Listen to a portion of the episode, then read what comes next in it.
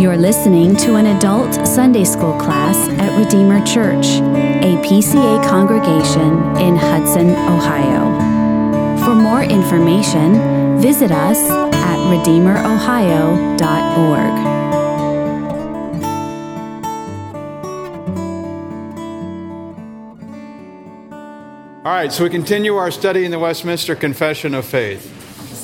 Um, this morning we're going to be looking together at chapter 30. So we've only got three more chapters after this. We've really made some good progress. But before we look into it, then let's go to the Lord in prayer. Heavenly Father, we come before you and we praise you as the one who created the sun and the earth and everything in the universe, and all of it declares your glory and this morning we're grateful that you've given us another day to live and to worship and to fellowship. We pray that as we consider your church and how you govern her, that you would bless our discussion, that the Lord Jesus would be honored, that the Holy Spirit would guide us and sanctify us and help us to prepare for heaven. We pray this in Jesus' name. Amen. Okay, well, last time we looked together at chapter 29 and we were talking about the Lord's Supper.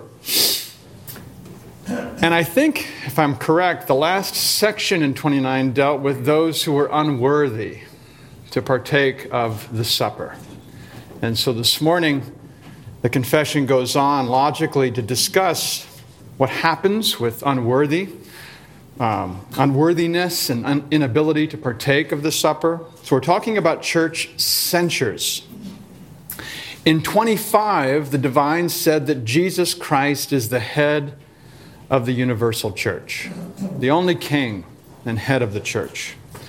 In section 2 of 25, it said the visible church is the kingdom of the Lord Jesus Christ. So if somebody asks you, where would I see the lordship of Christ displayed? We could point to the church and say, this is where we gladly bend the knee and confess with the tongue that he is Lord. Everybody's going to do that at one time or another, but we do it gladly here, Lord willing. Section 6 there is no other head of the church but the Lord Jesus Christ. So he is governing the visible church. And no human society can subsist without government, and it's true of the church. Just like any other human society, and some think that no particular form of government has been appointed by Christ for his church, would be, which would be absurd. If he is the king and he's governing the church, he's going to appoint some form of government. They believe he's left it to be framed according to the wisdom and circumstances of men, which again would be silly because as a king, his will is, is uh, applied, not the fallible and finite wisdom of fallen man. King Jesus would not leave his church which, without that which is essential to all human societies. He presented himself, we're told, alive to them after his suffering by many proofs. So, this is resurrected Christ appearing to his disciples. And Luke says, he appeared to them during 40 days and spoke to them about the kingdom of God. 40 days. And he's teaching them about the kingdom. And part of that discussion, I'm sure, was dealing with the visible church and how to govern it. Now, there is a, a school of thought called Erastianism, after an English man named Erastus, which claims that the external government of the church belongs to the civil magistrate. Uh, the supreme head of the church is the Queen Mother of the Church of England, and she, well, she's a figurehead now, I think, but historically, Henry VIII had that power. It asserts that the church is an organ of the state and its officers are subject to its government. So the church officers have their place, have their function, but ultimately the real authority of the church is in the hands of the state. It says that church officers proclaim the word and administer sacraments, but they do not exercise discipline. That's for the magistrate. So the divines are dealing with this as they write chapter 30. That's in the background of their thinking. The Lord Jesus, as king and head of his church, has therein appointed a government in the hand of church officers distinct from the civil magistrate. And so they are distinguishing between these two realms. The magistrate has his authority over his realm, and the church officer has his authority over Christ's realm. He's the king who not only saves his bride, he exercises authority over the church. God says, As for me, I've set my king on Zion, my holy hill. And we have to recognize that in the Psalms, when it talks about Zion, that's a representation of the church. God's church has been around since Eden. And so he has set his king over the church. For to us a child is born, to us a son is given and the government shall be upon his shoulder. Christ is ruling. The God man, as mediatorial king, was, has appointed a government by which he rules to the end of time. So it's not unimportant. You know, we might think church polity is relatively insignificant. And I think in our day, the visible church has been relegated to irrelevance. You know, it's kind of nice to get together, but it's really not that important. As long as I have my private devotions, that's what's key. And private devotions are important, don't get me wrong. But the visible church is the kingdom of the Lord Jesus Christ. He rules. He does this by his providence and his spirit through those to whom he delegates ecclesiastical authority, the church officers. In the larger catechism, number 45, it says Christ executes the office of a king in calling out of the world a people to himself. It's visible. And giving them officers, laws, and censures by which he visibly governs them. Censures, those things which he uses to discipline and train his people. Though his kingdom is in the world, it's totally and specifically distinct from every other kingdom. It's an otherworldly kingdom, as Jesus himself says My kingdom is not of this world. There's something absolutely unique about the kingdom of the Lord Jesus. Because it's a spiritual kingdom, and he rules not by the sword, he rules by his word and spirit. Remember, uh, which psalm is it? Somebody, maybe Nate can help me, but it's uh, in the day of your power, your people will uh, offer freely their worship. I'm not quoting it, but that's what it means. God's power by the Holy Spirit reigns in the heart of his people, and we freely submit to him. And he's a benevolent king. he's sovereign, but he's good. Thank God that he's both sovereign and good. If he was just sovereign, we better be afraid. But he's good, kind, merciful. So in section one, this is what section one said, and we say that he rules and teaches by his word and spirit, and he does this especially through the standing ministry. Let me stop and see if any questions at this point, any, any thoughts or concerns. Okay. John? Um, I was thinking historically, the first few centuries, it seemed to very, very much push to get into bishops, where there was like heads of the church. Um, do you know when that was that, it seemed like in, the, in Acts they talk about the council of elders meeting to make decisions. But very quickly went, shortly after that went to bishops. Do you know about anything about the history of that, or is that a different, is that a different one? No, no, I, have read it. I don't remember the dates. It's fourth, five, sixth century AD, the, the bishop, bishop of Rome, bishop of Constantinople, they began to assess and assume power, right? This is what happens to fallen human beings, even in the church. And so, yeah, I mean, they took that term bishop in the New Testament and ascribed that to an office when in fact bishop and presbyter are used interchangeably. They're elders, plurality of elders. So, you know, I think there were some good men who served as bishops, good, godly men, but I disagree with placing that office above the other elders. So he rules and teaches by his word and spirit. It is an otherworldly kingdom. He delegates spiritual authority to his under shepherds and places responsibility on them. Obey your leaders, the apostle says, and this is to all God's people obey your leaders and submit to them. Why? Because they're keeping watch over your souls as those who will have to give an account. Let them do this with joy and not with groaning, for that would be of no advantage to you. So it's almost like a marriage. You know, the officers and God's people come together for the same purpose to glorify Christ. And we do this in conjunction with each other, cooperating, so that we can experience joy. Now, if the officers lord it over God's people, there's no joy. If God's people grumble and complain, there's no joy. So it's a cooperative effort. Obey your leaders and submit to them in all things spiritual, under the word. As I said, I've said oftentimes in membership interviews, do you have to do everything we tell you? Don't say yes, because you don't. Anything that's in the Word of God, and we declare that, yes. But anything else, no. And I think sometimes with the whole bishop discussion, sometimes we officers usurp and assume too much authority. It's got to be in accord with God's word.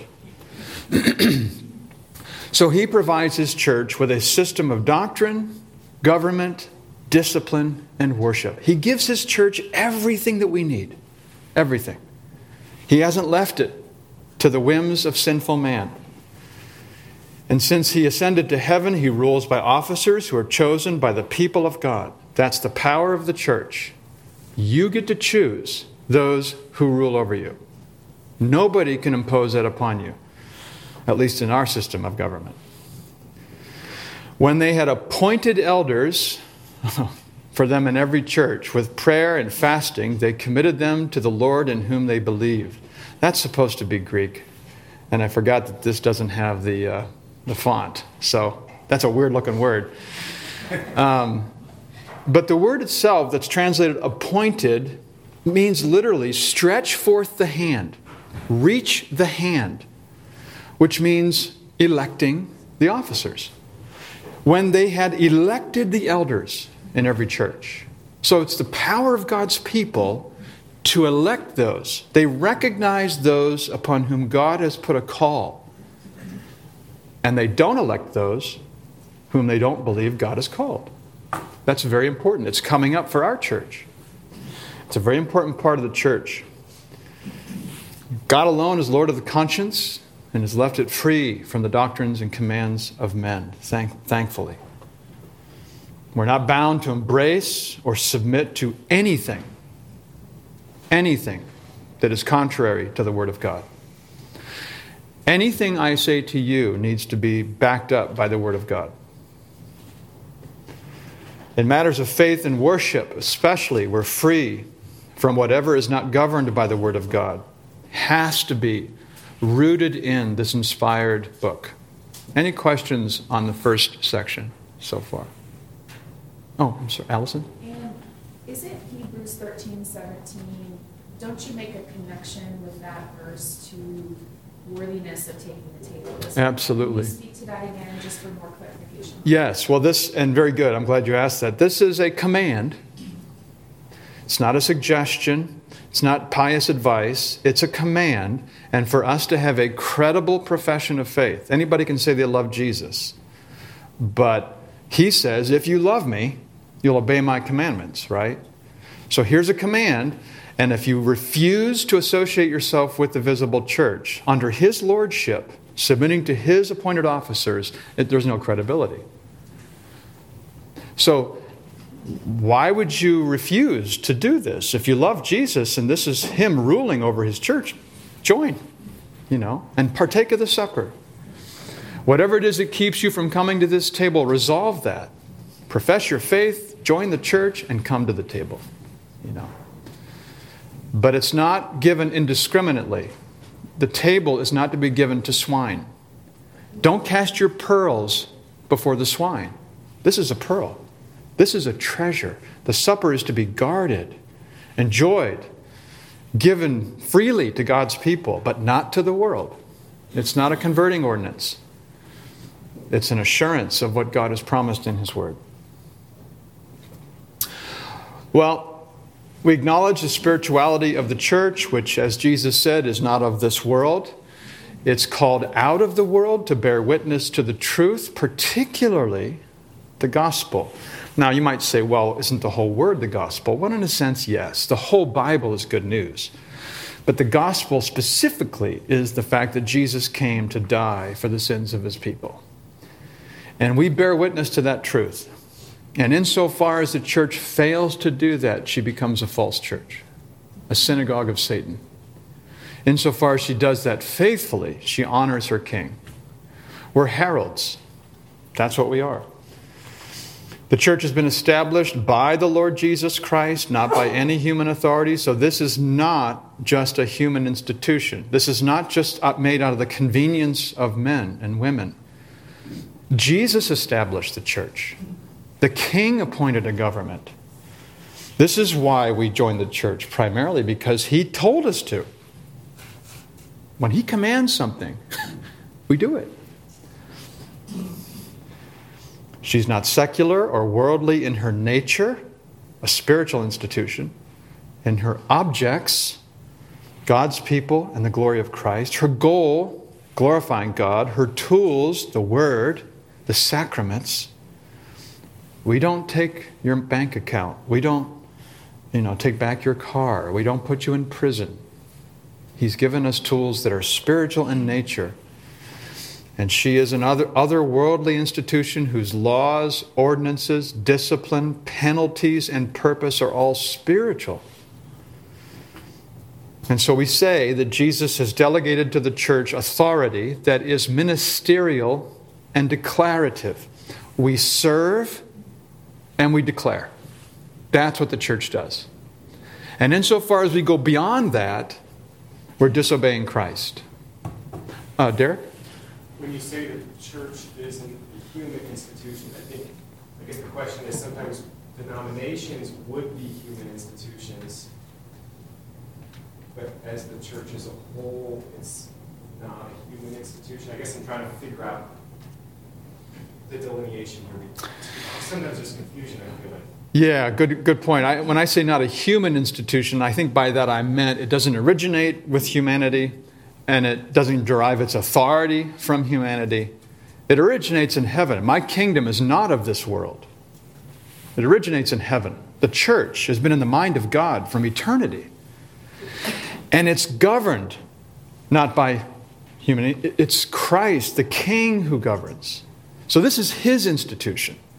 But we're all humans, so it's made up of humans. Yeah, uh, uh, Jared? So when you're looking back into early American history, for instance, and you have Protestant denominations, you know, combining those kingdoms and having other Protestants put in jail for preaching, uh, paedobaptism versus, et cetera, um, do you see that as obviously scripturally wrong? Because this is really a relatively new time in history. Typically, the church and the state were very much in lockstep. I, I guess how do we, Oftentimes, yeah. how do we It's wrong. justify our position today? Yeah, it's biblically, hopefully. Um, and the church, let's face it, humanity is sinful, and the church has made many, many mistakes throughout the centuries. And we should not be throwing people into prison. We should not be executing them for their disagreement with us on doctrine.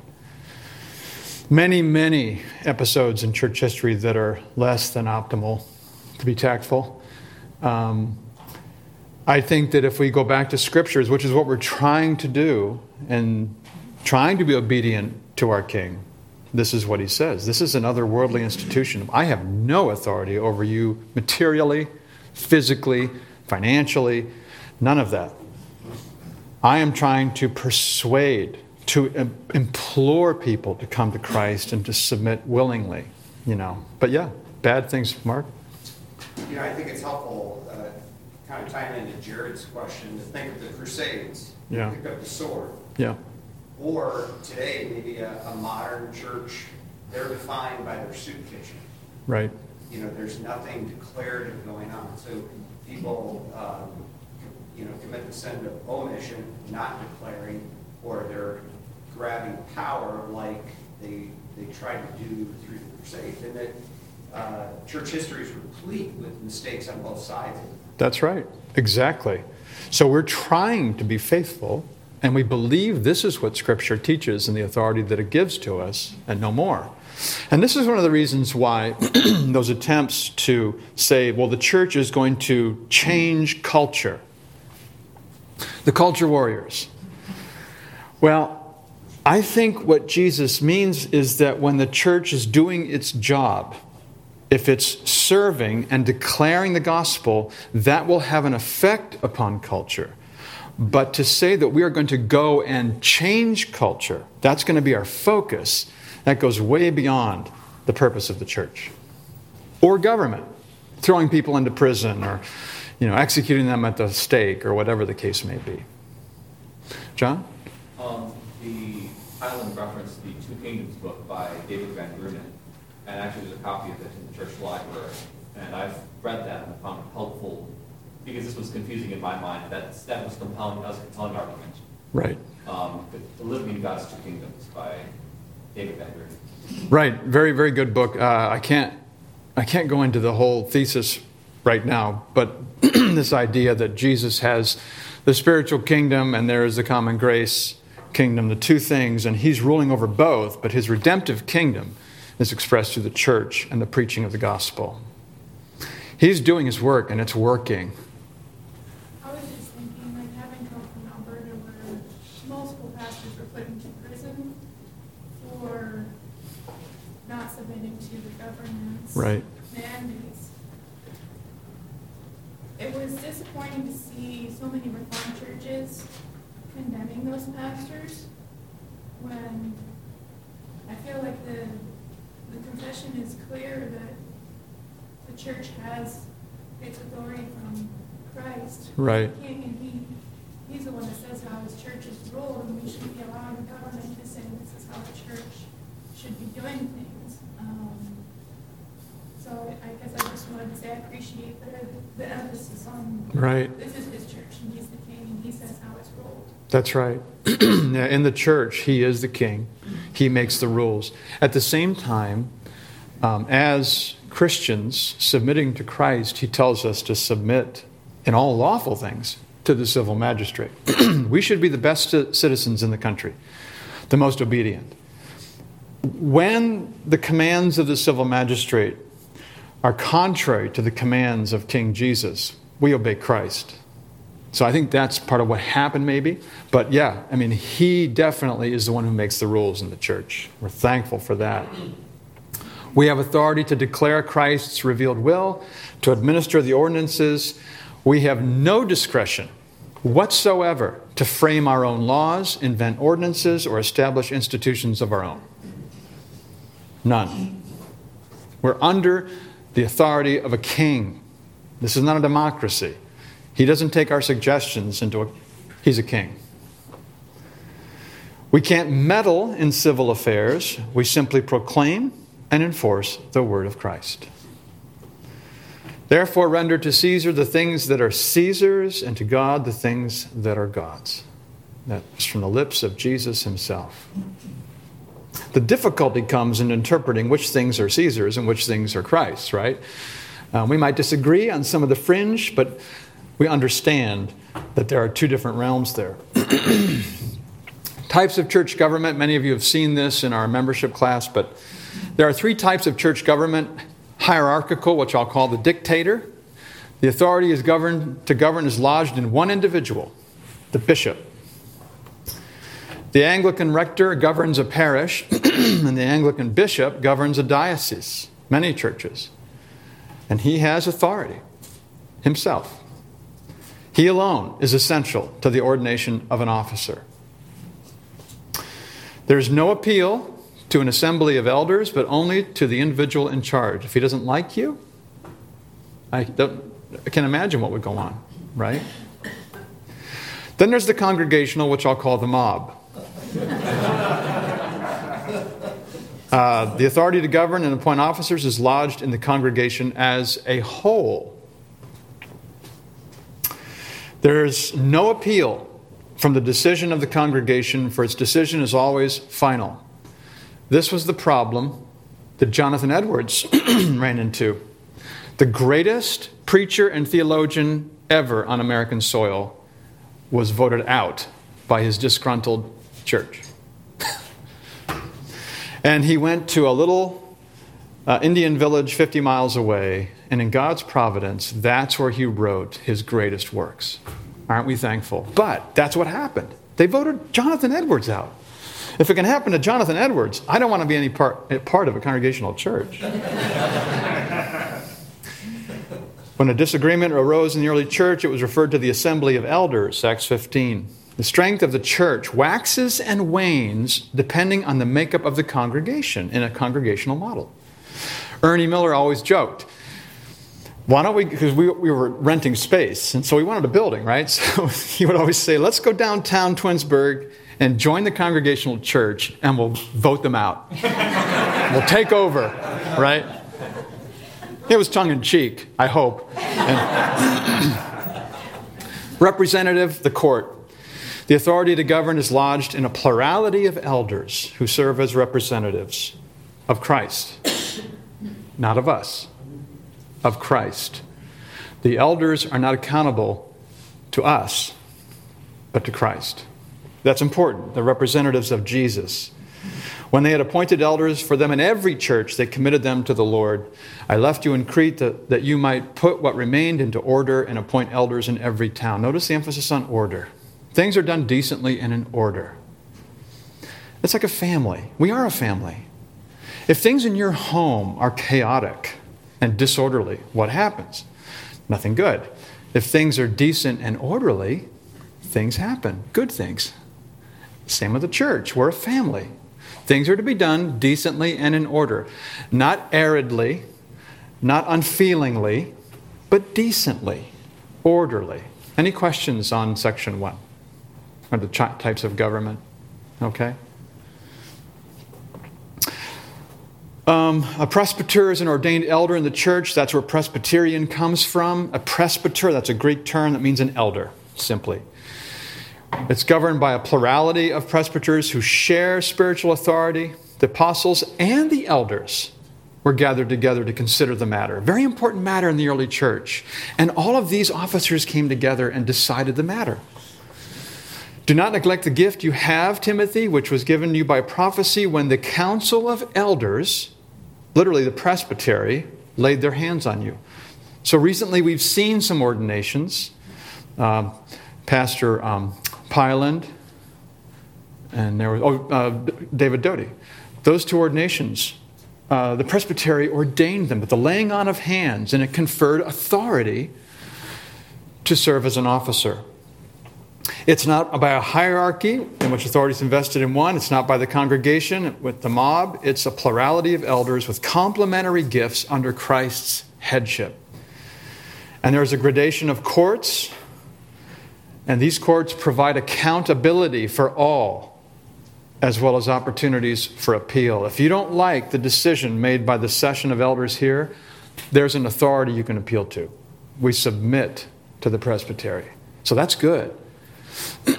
because even a plurality of elders doesn't always guarantee just government. There's a situation going on now, which I can't comment on, but a local church running roughshod over an individual who, granted, sinned, but it's done terribly. And this individual is going to be scarred for life. It's an awful situation, and the appeal would be to the presbytery who oversees that session. And if the presbytery fails, which it looks like it's going to, you can go to the General Assembly, like the Supreme Court, which it should, it should go there. I'm not sure it's going to, but we'll see.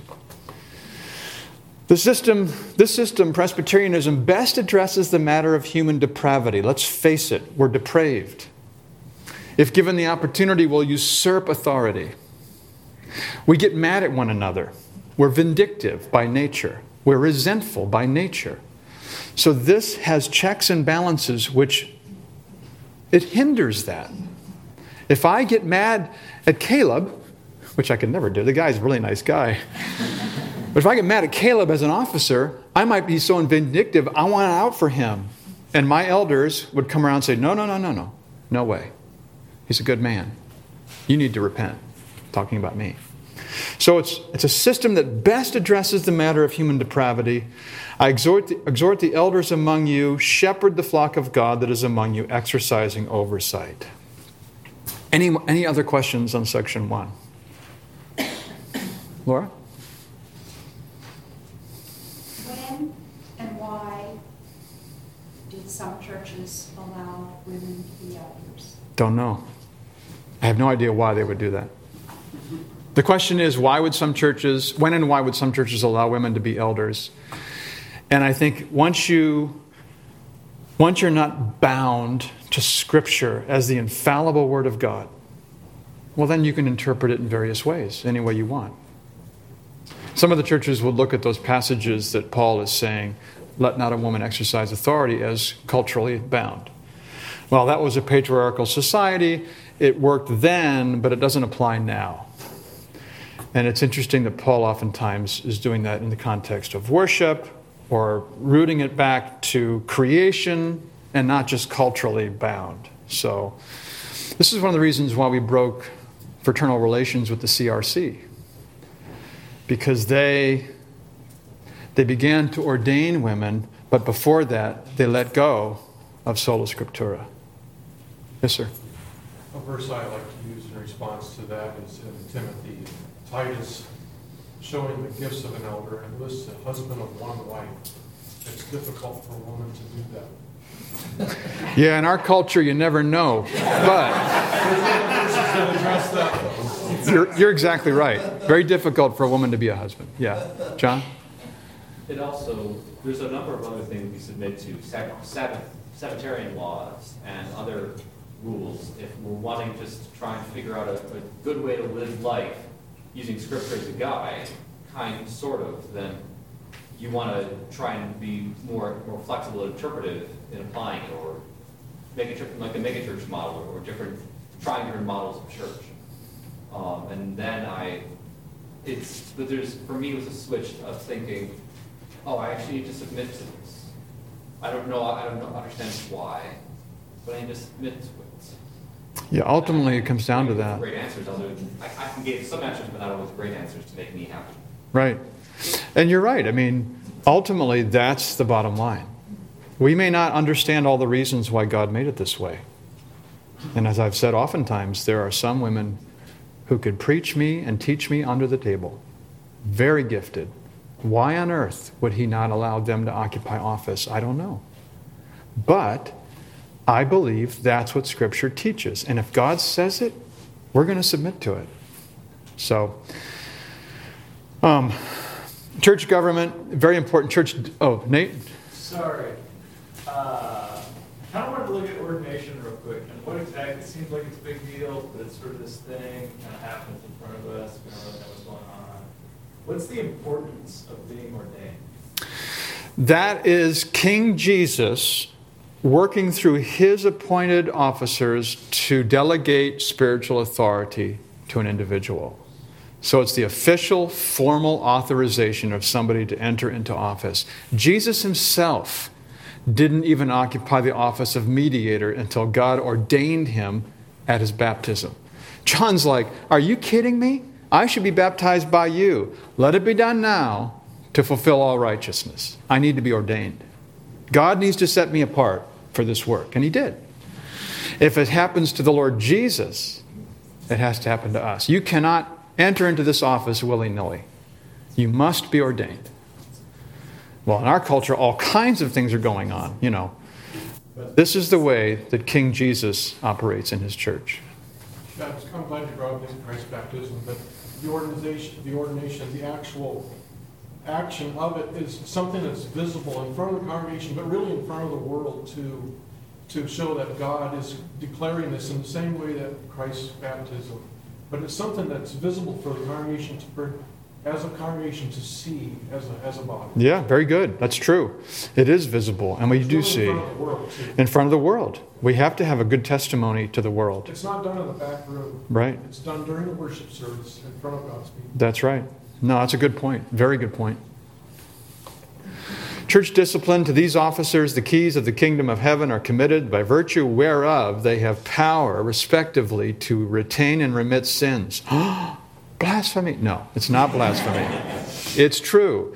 To shut that kingdom against the impenitent, both by the word and censures, and to open it unto penitent sinners by the ministry of the gospel and by absolution from censures as occasion shall require. That's a mouthful. But this is the idea that Jesus is governing through his appointed government. The keys of the kingdom. Contra Erastianism, the authority to inflict censures, and we're going to talk about those in a minute, lies with church officers. You are Peter, and on this rock I'll build my church, and the gates of hell shall not prevail against it. I will give you the keys of the kingdom of heaven. Very important phrase. When a steward of the palace had keys, he was the one who let people in or shut the door to keep them out. That's the idea. Whatever you bind on earth shall be bound in heaven, and whatever you loose on earth shall be loosed in heaven. So, the keys of the kingdom, the authority to preach the word, and ordination is wrapped up in this, and to administer the sacraments. The sacraments are the badges of membership in Christ.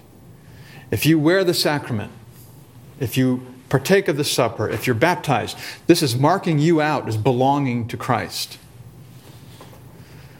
Those to whom the keys are entrusted have authority to apply or remove the appointed censure.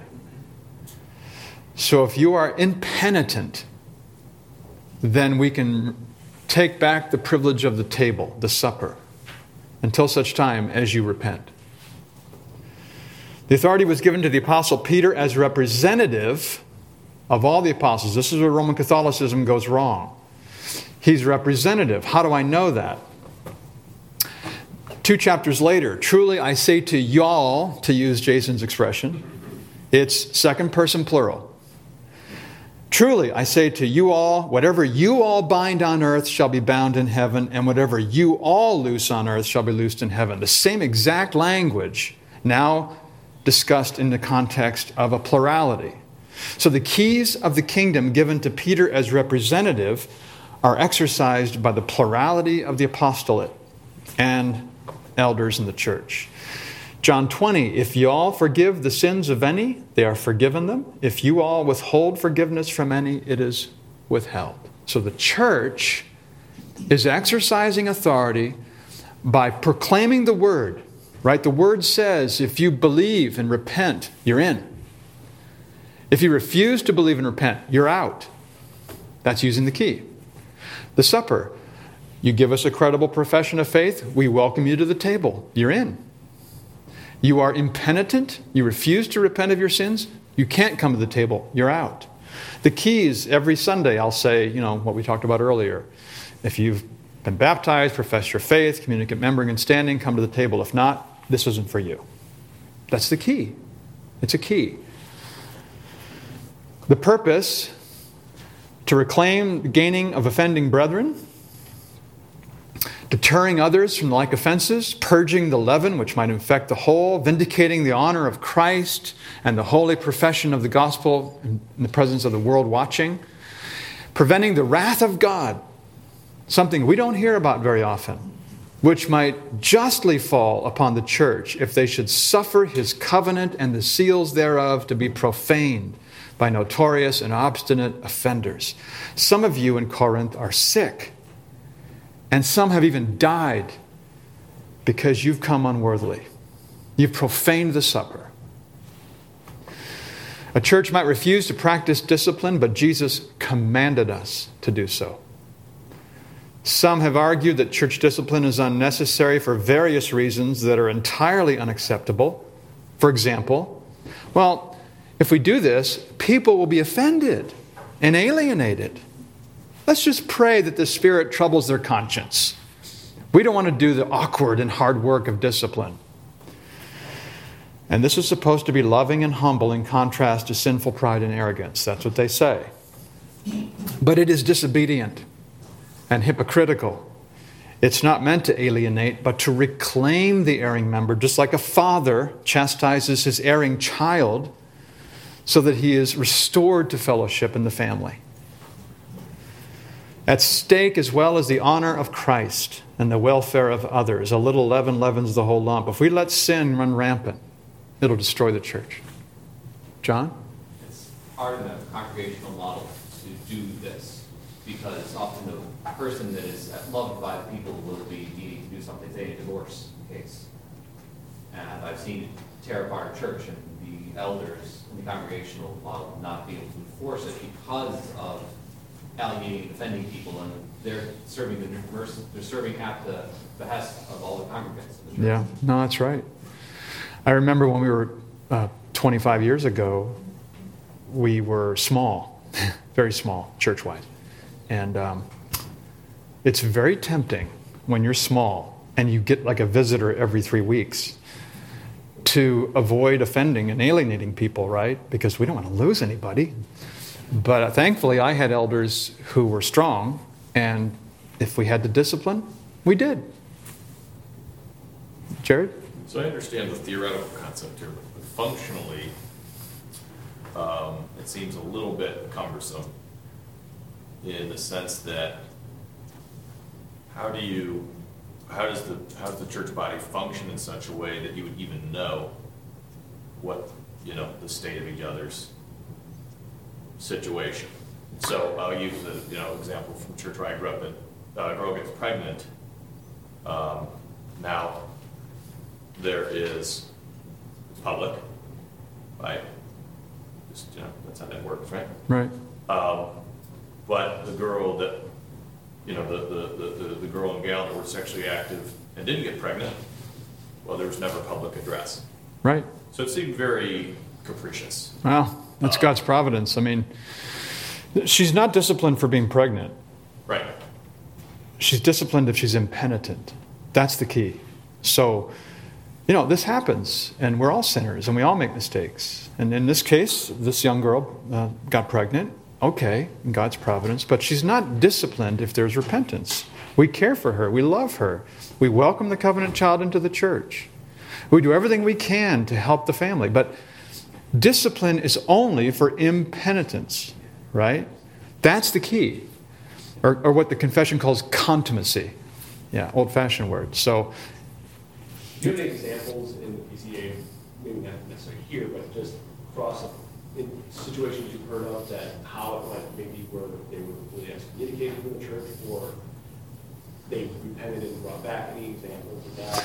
yeah, one I often use, maybe you've heard it before, uh, Faith Church in Akron 30 years ago. A guy was, he just left the church. He was fed up with it, just walked away, wouldn't fulfill his vows. They excommunicated him. 20 years later, he gets a diagnosis of an of a, uh, incurable disease. And the first thing that comes to his mind, I need to get right with Jesus and his church. Came back to the church, repented, was restored, and died. Wonderful, right? 20 years it took, but the censure was there. Thank God that faith administered the censure, right? Because he never would have done that if it hadn't been for the censure. It reclaimed the erring sinner and it vindicated the honor of Christ.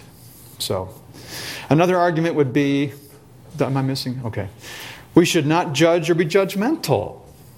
We too are sinners, it's said, and so we're unqualified to judge others.